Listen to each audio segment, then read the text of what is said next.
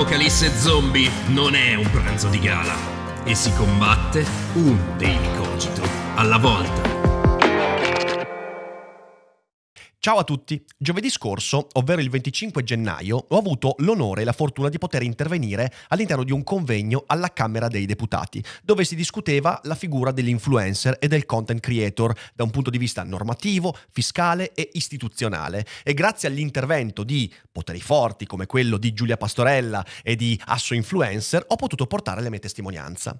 Questo è l'intervento che ho voluto proporre, potete vederlo integralmente, poi metto il link in descrizione per vedere anche tutto il resto delle due ore e mezza molto interessanti in cui tante persone, colleghi, istituzioni e personalità sono intervenute per dire la loro a riguardo di questa questione così importante. Quindi grazie per l'ascolto, eh, sentite fino alla fine perché ci sono delle cose sicuramente importanti e ci rivediamo alla prossima occasione. Allora, intanto grazie mille per l'invito, è bellissimo essere coinvolto in un contesto simile per parlare del nostro lavoro e anche di qualcos'altro. Eh, allora, io mi occupo di filosofia, eh, io sono un filosofo e facendo filosofia attraverso YouTube principalmente, eh, qualche anno fa ho fondato un'azienda eh, il cui lavoro online rappresenta comunque una piccola porzione perché poi content creator significa tante cose, significa fare video, fare post, ma significa anche scrivere libri, significa fare spettacoli, conferenze, diciamo che abbiamo un'attività abbastanza variegata, di cui però la parte online è una vetrina essenziale, senza quella tutto il resto ovviamente sarebbe relegato territorialmente, se io oggi riesco a fare spettacoli in tutta Italia è grazie a YouTube, quindi grazie. E ho cercato, mi sono dato questo obiettivo di dimostrare che con la cultura si può mangiare, anche in Italia eh, e anche far mangiare altre persone e, e altro che vergognarci, è una cosa di cui vado molto molto orgoglioso perché è un lavoro straordinario quello che mi sta capitando di fare, se me l'avessero detto 15 anni fa che oggi avrei fatto quello che sto facendo, avrei riso in faccia a qualcuno e invece siamo qua. Eh, secondo lo Stato italiano, io sono un artigiano, la mia azienda è un'azienda artigianale. Sì, Aristotele sarebbe contento perché lui diceva che il filosofo è artigiano delle idee, però non è questo che intende lo Stato italiano. Infatti questa scelta non dipende da una mh, mm, variopinta fantasia filosofica, dipende dal fatto che le scelte sono impossibili. E oggigiorno fare questo lavoro, soprattutto quando non fai solo contenuti online, ma fai contenuti online, dal vivo, eventi, libri, eh, sei costantemente di fronte a un fatto che un po' è angosciante. Il lavoro va alla grande, ma c'è una spada di Damocle. Il fatto che tu sei in una zona grigia. E dall'oggi al domani, anche rispettando tutte le regole, potresti avere delle rogne. E non è bello, non è bello perché in realtà io ho sempre visto lo Stato, l'istituzione come qualcosa che dovrebbe aiutarti a lavorare. Questo non sta succedendo. E, e questo capita perché manca la curiosità della comprensione di un fenomeno. Questo contesto dimostra che c'è la curiosità, però nella maggior parte dei casi, e non parlo soltanto della politica, quella curiosità manca completamente. Vorrei fare un ragionamento sul perché manca quella curiosità e cosa c'è al posto di quella curiosità. Infatti, l'abbiamo visto prima, ancora oggi esiste la domanda è un lavoro? Se io vado dai miei colleghi tedeschi, francesi, inglesi, la domanda è un lavoro non esiste. È un lavoro, è una professione di cui le persone vanno orgogliose Qui invece c'è ancora questa domanda, è un lavoro. E questo dimostra che siamo indietro di dieci anni, perché se ci facciamo ancora quella domanda, la filosofia ci insegna che non riusciamo a pensare perché facciamo le domande sbagliate. È la domanda sbagliata. Perché è un lavoro? Beh, intanto perché io, per me è il lavoro da dieci anni. Quest'anno il mio canale YouTube compie dieci anni, ormai sono quasi un veterano, e, ehm, ed è il lavoro. Io ho fatto tanti lavori nella vita, ho fatto l'arbitro, il barista, il cameriere, ho fatto, ho fatto tantissime cose.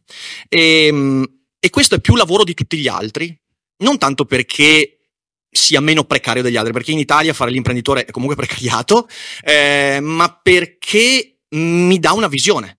Io so cosa voglio fare per i prossimi dieci anni. E questa cosa qua gli altri lavori non me l'hanno dato. Non solo. Miei colleghi che si occupano di filosofia, nell'ambito più tradizionale che possiate immaginare, l'università, non hanno questo span temporale di fronte. Parlate con i miei colleghi che fanno ricerca. Se gli dite, vuoi fare per dieci anni questa roba qua? Scappano via. Vi dicono, no, farò altro, fra due anni farò altro. Ormai internet è un lavoro molto più di quelli che chiamiamo lavori da 30 anni, 40 anni. Perciò quella domanda lì è un lavoro, bisogna togliercela dalla testa, perché è la domanda sbagliata. Vedete, dietro... Ho preso paura, pensavo di aver fatto danni io col microfono in realtà. Eh, grazie. Dietro la domanda, ma è un lavoro, si cela, si celano due cose molto brutte. Antagonismo e paternalismo. Ed è una cosa che da content creator vedo ogni giorno. Antagonismo, vi faccio due esempi. I media, i media tradizionali. I media tradizionali non aspettano nient'altro che buttarsi ogni giorno sulle notizie di cronaca, di mh, mm, comportamenti, eh, diciamo così, poco etici, di errori, anche magari di malevolenza, che però sono sempre delle eccezioni, perché su 350.000 creator in Italia, quanti sono quelli che sono veramente tacciati di qualcosa di grave, via dicendo, sono pochissimi, eppure quando capita, titoloni dappertutto per settimane, ovunque. Mentre di eh, esempi virtuosi non se ne parla. Sapete quanto è difficile far parlare del mio lavoro? Io faccio filosofia e ogni giorno ricevo dozzine di mail di persone che mi scrivono cose imbarazzanti che il mio lavoro ha cambiato la, lo- la, loro vita, che loro hanno ripreso in mano la filosofia, la lettura dopo vent'anni che non leggevano. Gente che mi dice che ha migliorato le relazioni con il partner, con i genitori, al lavoro. Cioè io ricevo queste cose, non so neanche cosa rispondere, infatti io di solito non rispondo perché altrimenti eh, non, non saprei proprio cosa rispondere. Ecco, parlare di queste cose, e come me ce ne sono decine, centinaia, io conosco miei colleghi che fanno dei lavori straordinari di divulgazione, di pensiero critico, di informazione. Sapete quanto è difficile convincere un giornalista a parlare di questo? E sapete perché? Perché c'è antagonismo. Perché in Italia, nel settore editoriale, nel settore giornalistico, ancora oggi il mio lavoro è antagonizzante rispetto a loro. Siamo visti come qualcuno che riesce a rosicare, rosicchiare via quelle parti che si sono conquistate in decenni. Ma non è così. Nel resto del mondo si vive una sinergia fra mondo online e editoria tradizionale che qui dovremmo cominciare veramente a, a costruire con fatica. Eh, un altro antagonismo che ho vissuto nel mio ambito, le istituzioni universitarie. Io per anni, ma ancora oggi, ho, io collaboro con professori, sono molto contento, però molto spesso mi capita eh, di avere gli studenti che vogliono organizzare una cosa dal vivo alla loro università e il professore dice no, perché? Perché Rick Duffer fa filosofia da discount. perché? Perché ha scritto il libro di divulgazione in cui parla di filosofia e serie tv, ma stiamo scherzando. C'è antagonismo? Perché? Perché questo mondo non è visto con curiosità, è visto come un nemico. E siamo un unicum nei paesi, direi, europei attualmente, perché ci sono anche altri paesi che anche economicamente sono messi peggio dell'Italia, ma in cui questa economia è già incanalata in modo molto più efficace. E parlavo anche di un paternalismo, e qui è un problema forse ancora più radicale dell'antagonismo, forse di cui l'antagonismo è un sottinsieme. Siete giovincelli, nessuno vi ha dato l'autorizzazione a fare questa cosa qua. Mio collega qua l'ha espresso molto bene quando diceva, quando scherzando ha detto sì, ci vergogniamo un po'. Sapete perché ci vergogniamo? Perché siamo una generazione abituata ad aspettare l'imprimatur, ad aspettare l'autorizzazione e quindi tu hai cominciato a parlare di filosofia online senza che un professore ti desse il suo benestare, ma stai scherzando. Hai cominciato a parlare di storia senza che una rivista specializzata ti abbia detto lo puoi fare. Questa è la radice di questa vergogna. E se non partiamo da qua, ragazzi, siamo fregati.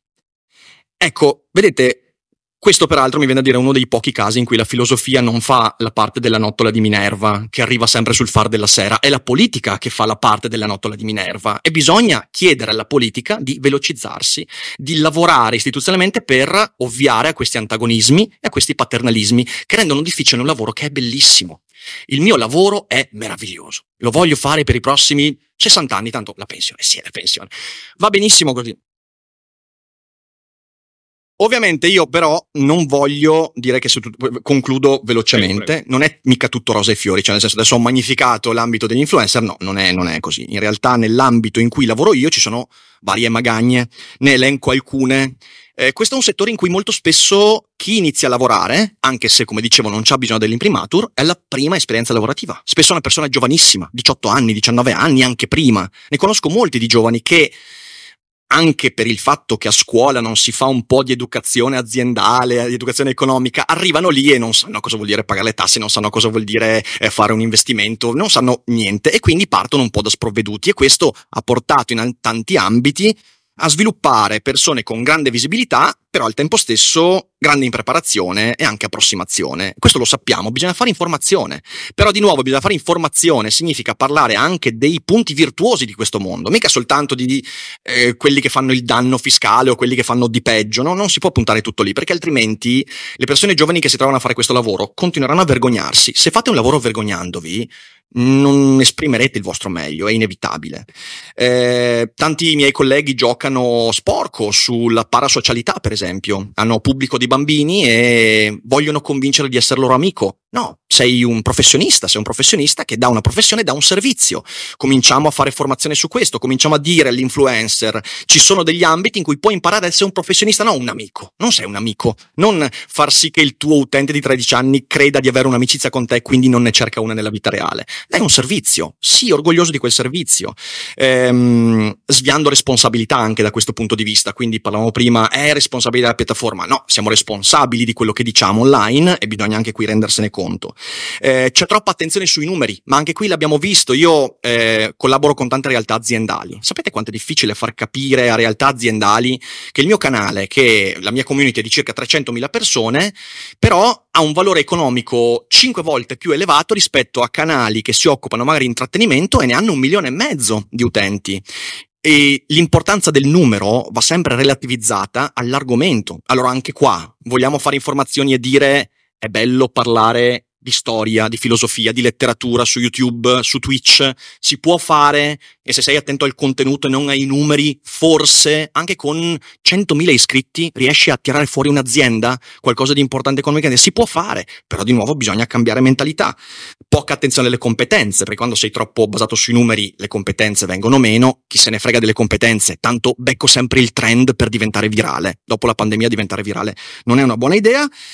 E, e infine l'ultima cosa che deontologicamente per me è la più determinante, c'è una totale e preoccupante incapacità nel settore in cui opero di vedere il pubblico non come una serie di relazioni da coltivare, da portare avanti nel tempo, ma come una sorta di risorsa eh, ehm, inerte a cui vendere qualsiasi cosa senza molto spesso magari averla provata io. Io ogni volta che eh, sponsorizzo qualche cosa per almeno un mese, un mese e mezzo la provo io. Eh, magari io sono esagerato, non bisognerebbe farlo, però è quello che mi sento di fare. Eh, serve una, eh, di nuovo, una spinta culturale direi, e perché no filosofica, per dire a chi fa questo mestiere, guarda che la cosa bella di questo mondo è di essere trasparente voler costruire relazioni con le persone e non vederli come numeri, come gente da sfruttare per il trend del momento. Tutte queste cose si possono fare.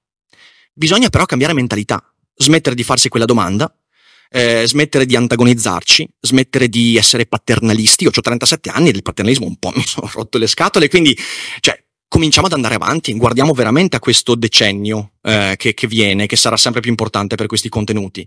E allora io l'invito che faccio è a trasformare quella domanda, ovvero ma è un lavoro, in un'altra domanda. Come facciamo tutti insieme a trasformare questo lavoro in parte del progresso sociale, politico ed economico che ci meritiamo? E in questo modo forse riusciremo a sentirci anche noi più integrati con i media, con la politica, con le istituzioni e fare molto meglio il nostro lavoro. Grazie Riccardo.